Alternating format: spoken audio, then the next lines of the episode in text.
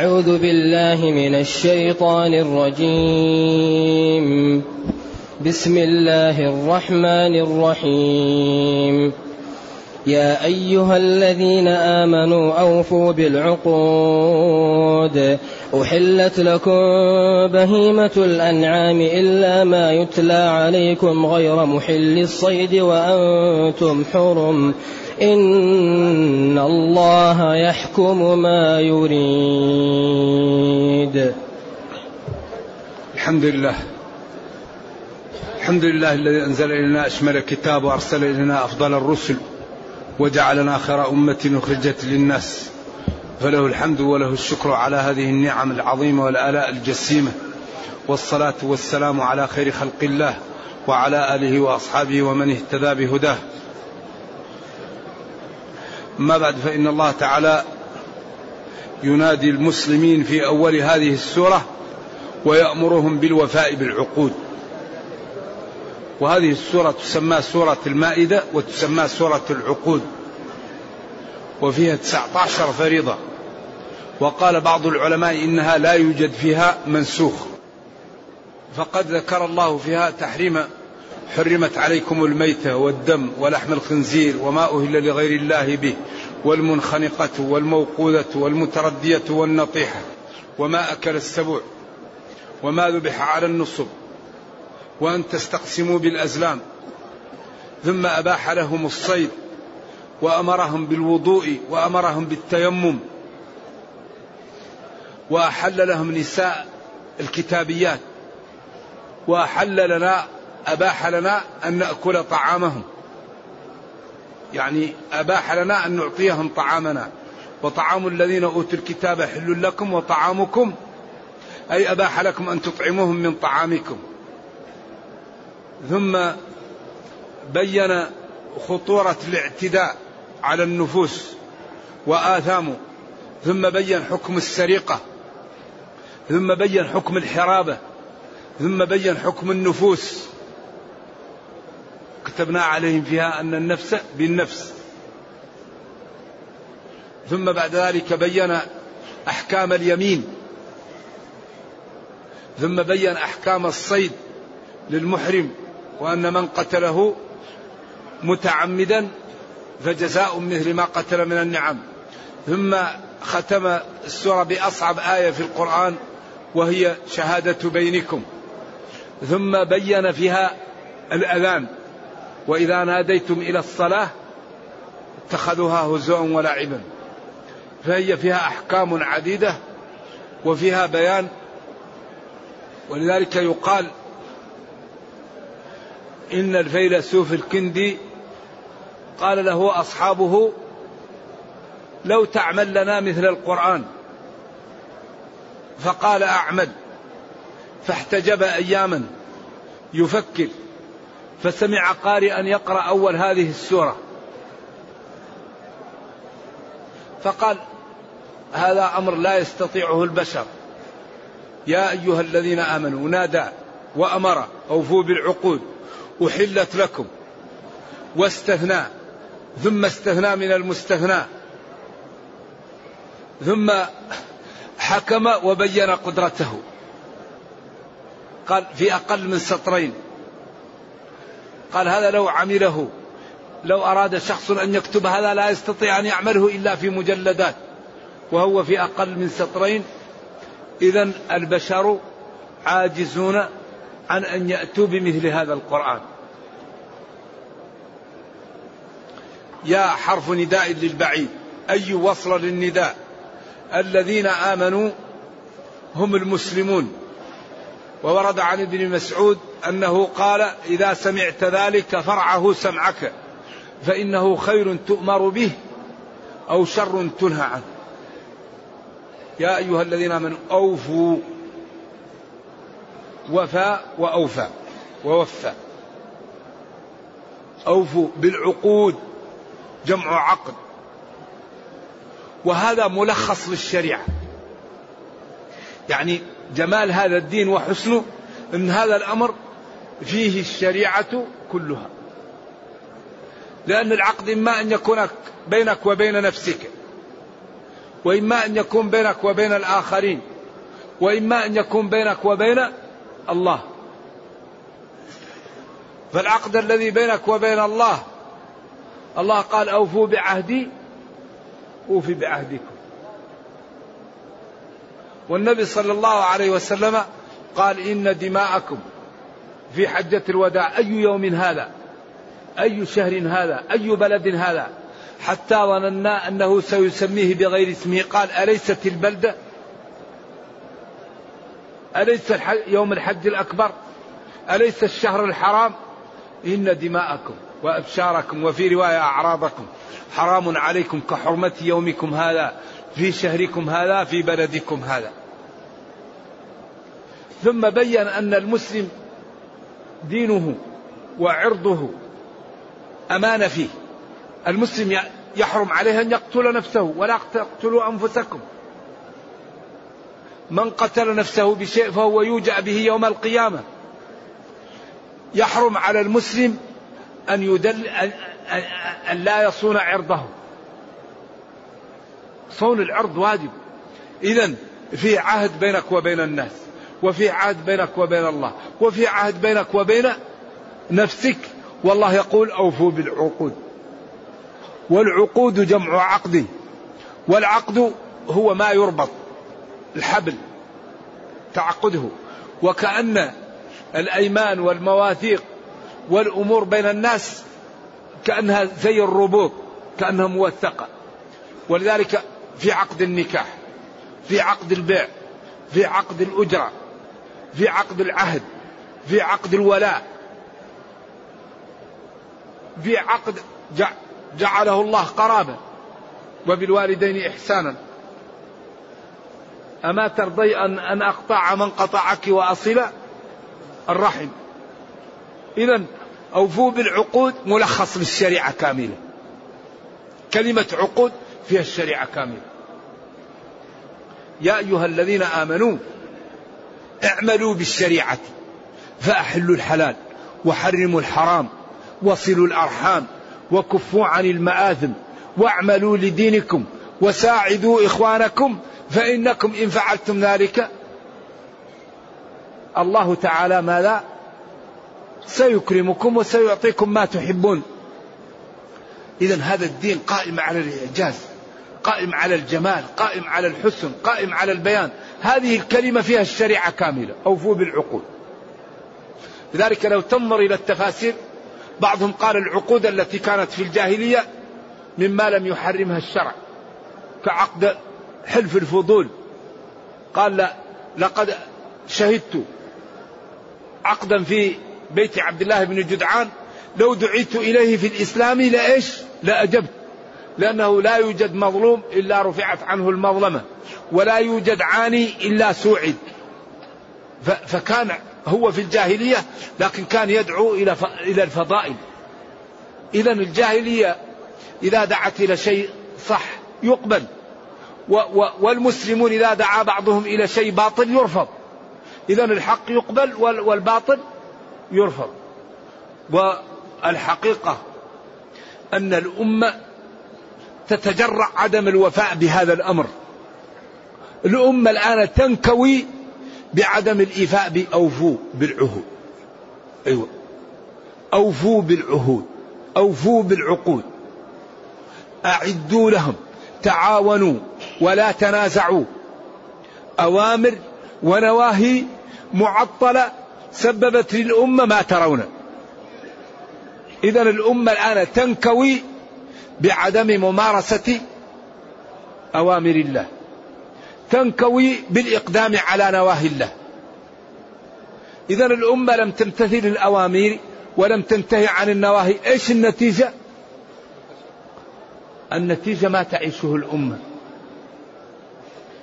ولن يرتفع عن الأمة ما تعيشه من الضعف والهوان وتسلط الأعداء إلا إذا عادت إلى ما أمرها الله به. لن يرتفع هذا، إن الله لا يغير ما بقوم. نعم، ولكن الطريق واضح، أصول النصر مبينة، أصول العز، أصول التجارة، أصول الإدارة، أصول التربية، أصول البيع، الحرام مبين، الحلال مبين، المشتبه مبين، كتاب لا يأتيه الباطل من بين يديه ولا من خلفه، فحري بنا أن نعمل بهذا الكتاب لكي ينقذنا من الضعف ومن تسلط الأعداء ومن التفرق ومن التشرذم. الله يقول ولا تنازعوا فتفشلوا. إخواننا في غزة الله يقول ولا تنازعوا فتفشلوا. إذن التنازع هو سبب مشكل. إن الله لا يغير ما بقوم حتى يغيروا ما بأنفسهم. بأي حق اليهود تبحث عن مصلحتها، وإذا أرادوا أن يضربوا في مجلس اسمه مجلس ماذا؟ المجلس اللي عندهم، لا مجلس من الكنيسة مصغر، إذا أرادوا أن يعملوا أي شيء يجتمعوا له ويخططوا له، ومجلس وزرائهم يسموه ماذا؟ الكنيسة التبرك، التبرك يسموه الكنيسة، ويبحثون عن مصلحتهم. والمسلمون قد يفصل بعضهم إذا كان يأتي للمسجد. إذن أمة عاد دينها في كثير من بلدانها، إيش النتيجة؟ أمة تبرمج عداء دينها في كثير من بلاد المسلمين، النتيجة ما هي؟ الضعف. إذن إذا أردنا العزة نسلك مسالكها. إذن ربنا يقول أوفوا بالعقود، أوفوا، أحلوا الحلال، حرموا الحرام، امتثلوا الأوامر، اجتنبوا النواهي. وإلا سبحان الله العظيم كل ما نحتاجه موجود في كتابنا، فنحن مثل الإبل التي تحمل الماء وهي ظمآن. أصول النصر نحن كررنا أنها في نقطتين، ما النقطتان اللتان يأتيان بالنصر؟ إيش؟ الإعداد الحسي والمعنوي. الإعداد الحسي نعد لأعدائنا ما نستطيع ولو عصى، إذا كنا لا نستطيع إلا عصا نعدها. الإعداد المعنوي أن نستقيم على ديننا ونمتثل أوامر ربنا ونجتنب نواهيه. فإذا قمنا بالنقطتين ربنا ينصرنا، لأن الله يقول إن تنصروا الله ينصركم، ويقول إنما أمره إذا أراد شيئا أن يقول له، وما أمرنا إلا واحدة. إذن ولذلك المثال الواضح الذي يعطينا هذا ما حصل يوم الخندق. وقعة الخندق مثال صارخ على الاستعداد والاستقامة والالتجاء إلى الله، فإن قريشا وغطفان وهوازن والأحابيش جاءوا من فوق المدينة ومن أسفلها، حتى وصف الله الموقف وقال جاءوكم من فوقكم ومن أسفل منكم وإذ زاغت الأبصار وبلغت القلوب الحناجر لشدة الخوف. فقاموا بالركن المادي وهو حفر الخندق، هذا أقوى شيء عندهم في ذلك الوقت، وقاموا بالركن المعنوي وهو الالتجاء إلى الله، وقالوا هذا ما وعدنا الله ورسوله وصدق الله ورسوله وما زادهم إلا إيمانا وتسليما. إذا لما قاموا بما يستطيعون الله كفاهم شر أعدائهم ونصرهم بشيء لم يكن في الحسبان، نصرهم بالرياح والملائكة، وامتن على المسلمين وقال جل وعلا يا أيها الذين آمنوا اذكروا نعمة الله عليكم إذ جاءتكم جنود فأرسلنا عليهم ريحا وجنودا لم ترها. إذا ينصر بالملائكة والرياح، ما لا تنبغي أن تكون العلاقة معه، ينبغي أن تكون العلاقة معه على ما رسم. أما الله يأمرك أن تمشي في طريق تمشي في طريق أخرى لا تصل. إذا أوفوا بالعقود، يا أيها الذين آمنوا أوفوا بالعقود. حللوا الحرام، حللوا الحلال وحرموا الحرام، حللوا الحلال وحرموا الحرام، لا تحللوا الحرام ولا تحرموا الحلال، امتثلوا أوامر الله، اجتنبوا نواهي الله، انضووا تحت شرع الله. لذلك الأمة تتجرع الخلافات، الأمة تتجرع عدم ممارسة الدين، الأمة تتجرع أن أبواب العز مغلقة عندها. أعدوا، ألا إن القوة الرمي، أعدوا. الأمة المسلمة لا بد أن تهتم بالقوة، لا بد أن تهتم بالوحدة، لا بد أن تهتم بالعقول، لا بد أن تهتم بالاستشارة، لا بد أن تهتم بالأذكياء، لا بد أن تهتم بالإبداع حتى تصل إلى المكان اللائق بها. الكفار لا يرقبون في مؤمن إلا ولا ذمة، ولن ترضى عنك اليهود ولا النصارى حتى تتبع ملتهم. هذا كلام من؟ هذا كلام الله. إذن حري بالمسلمين أن يسلكوا مسالك النجاة، فيهتموا بالقوة، ويهتموا بالاستشارة، ويهتموا بالوحدة، ويهتموا بالإبداع، ويهتموا بالعقول، حتى يصلوا إلى المكان اللائق بهم. لماذا أعداؤنا يضحون لنيل السبق الدنيوي؟ أعداؤنا يضحون ليبقوا رقم واحد في العالم.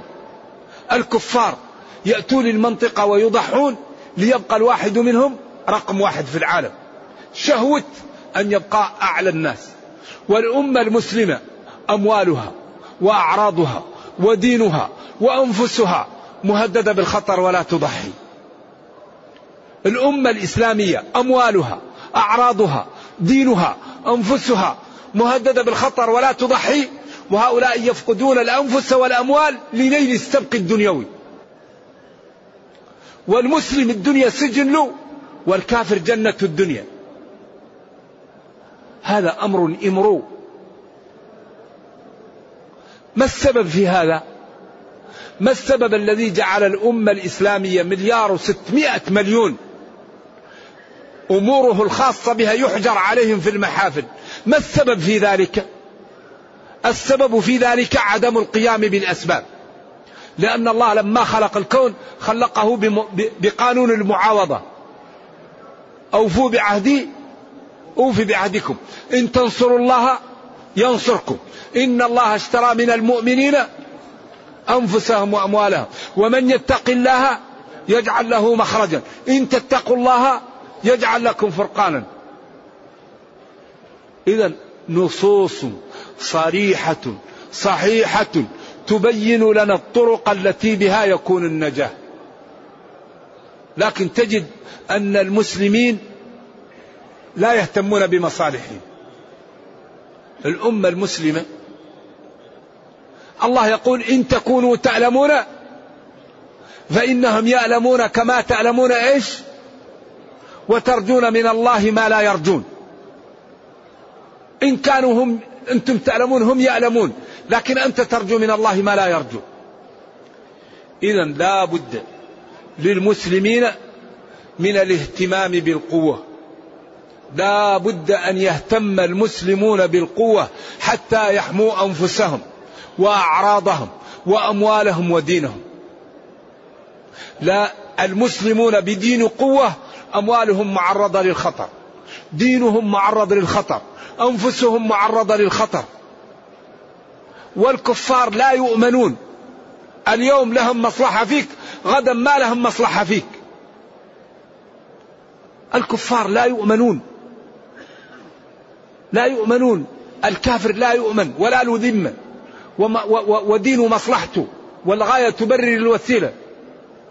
والله يقول ولن ترضى عنك اليهود ولا النصارى حتى لن، لا يمكن يرضوا عنا إلا إذا تركنا ديننا. وهذا الدين اللي تركه يدخل جهنم. الذي يريد الجنة لازم يتمسك بالدين حتى يموت عليه، والذي يترك الدين مآله إلى النار.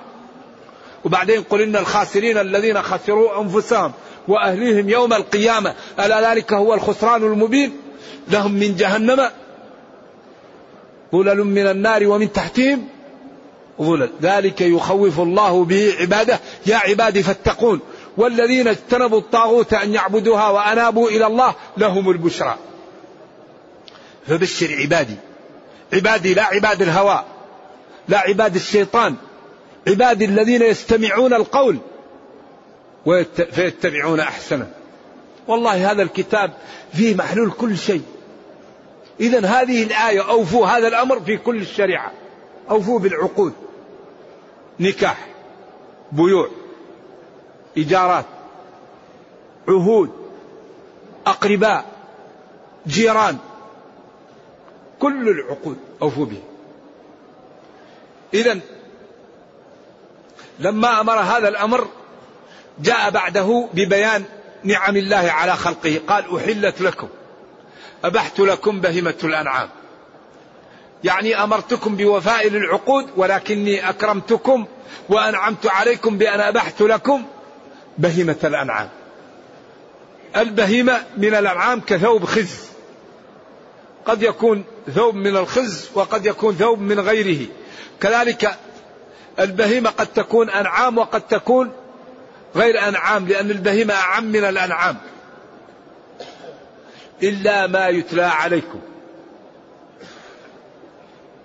أبحت لكم بهيمة الأنعام. بهيمة الأنعام اختلفوا فيها إلى أقوال كثيرة، قيل إنها البقر والغنم والإبل، ومن الأنعام حمولة وفرشة، 8 أزواج، من الضأن 2، ومن المعز 2، ومن البقر 2، ومن الإبل 2. وقيل الأنعام سخالها صغارها، وقيل الأنعام الوحوش، وقيل الأنعام الجميع. وهذا هو الصحيح، أن كلها تسمى الأنعام، وإن كان أكثر ما يقال الأنعام للإبل والبقر والغنم أو الإبل حمر النعم. نعم. إذن أوفوا بالعقود، أبحت لكم بهيمة الأنعام إلا ما يتلى عليكم غير محل الصيد وأنتم حرم، إن الله يحكم ما يريد. هذا الأسلوب حير المفسرين، حير،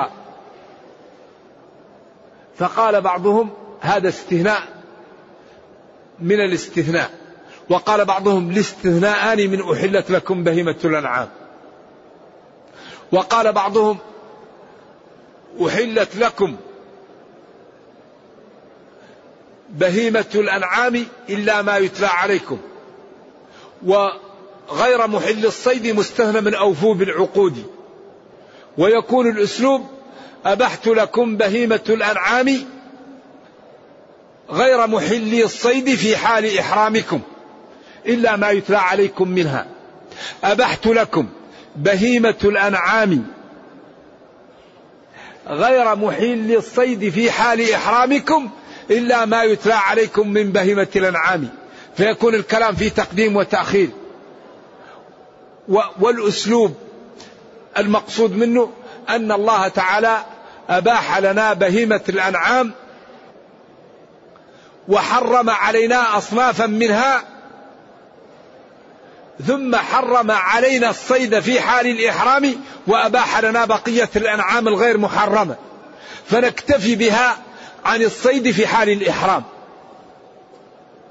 إذن أبحت لكم بهيمة الأنعام إلا ما يتلى عليكم، وهو حرمت عليكم الميتة والدم في حال كونكم غير محلي الصيد وأنتم حرم، فقد كفيتكم ذلك بما حللت لكم من بهيمة الأنعام غير المستثنى. واضح؟ إذن أوفوا بالعقود هذا أمر، أحلت لكم هذا امتنان، بهيمة الأنعام التي هي الإبل والبقر والغنم والسخال والوحوش، بقر الوحش والغزلان وحمير الوحش. أحلت لكم بهيمة الأنعام وحشيها وإنسيها إلا ما يتلى عليكم في حال كونكم غير محل الصيد وأنتم حرم. ثم قال جل وعلا إن الله يحكم ما يريد. إن الله لا غيره، يحكم ما يريد. ولذلك هذه الآية فيها من البلاغة والإعجاز والإيجاز والشمول ما لو شرح الواحد لعجز أن يعطيها حقها. فأوفوا فيها الشريعة كاملة. وحلت لكم بهيمة الأنعام مذكور فيها إلا ما يتلى عليكم متقدم. غير محل الصيد للعلماء في هذا قولان، قول أنه استثناء من الاستثناء كقوله إلا آل لوط إلا امرأته، فامرأة لوط إيش استثناء من الاستثناء. القول الثاني أن أوفوا بالعقود، وحلت لكم بهيمة الأنعام إلا ما يتلى عليكم إلا الصيد وأنتم حرم. لا، القول الثاني أن الاستثناء من ليس من الاستثناء الأول، ما هو من الاستثناء الثاني. وحلت لكم بهيمة الأنعام إلا ما يتلى عليكم إلا الصيد وأنتم حرم، يكون الاستثناء من الاستثناء الثاني.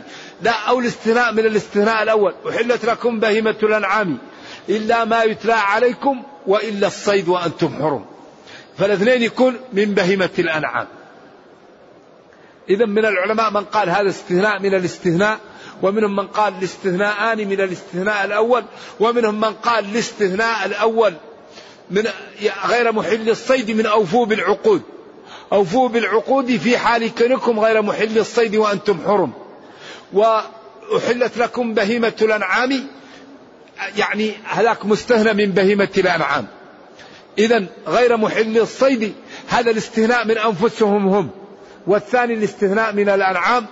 والمقصود أنه أباح الله لنا الأنعام إلا ما ذكر من الميتة، وأباح لنا الصيد إلا في حال اتصافنا بالإحرام، فإن الميتة والموقودة والمتردية والنطيحة لا تجوز مطلقا، وبقية الأنعام تجوز في حال الإحرام وفي عدم الإحرام، والصيد يحرم في حال الإحرام.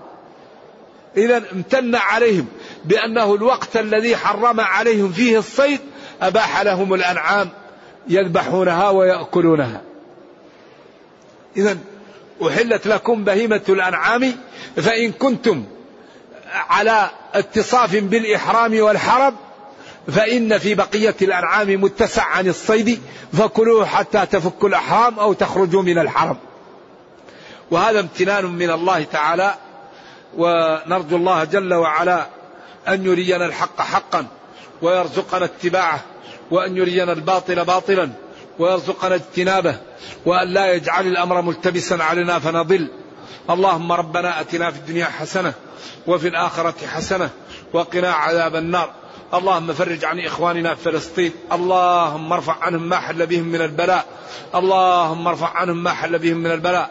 اللهم اجعل الدائرة على أعداء المسلمين، اللهم اجعل الدائرة على أعداء المسلمين، اللهم أرنا فيهم عجائب عدلك يا حي يا قيوم. سبحان ربك رب العزة عما يصفون، وسلام على المرسلين، والحمد لله رب العالمين، والسلام عليكم ورحمة الله وبركاته.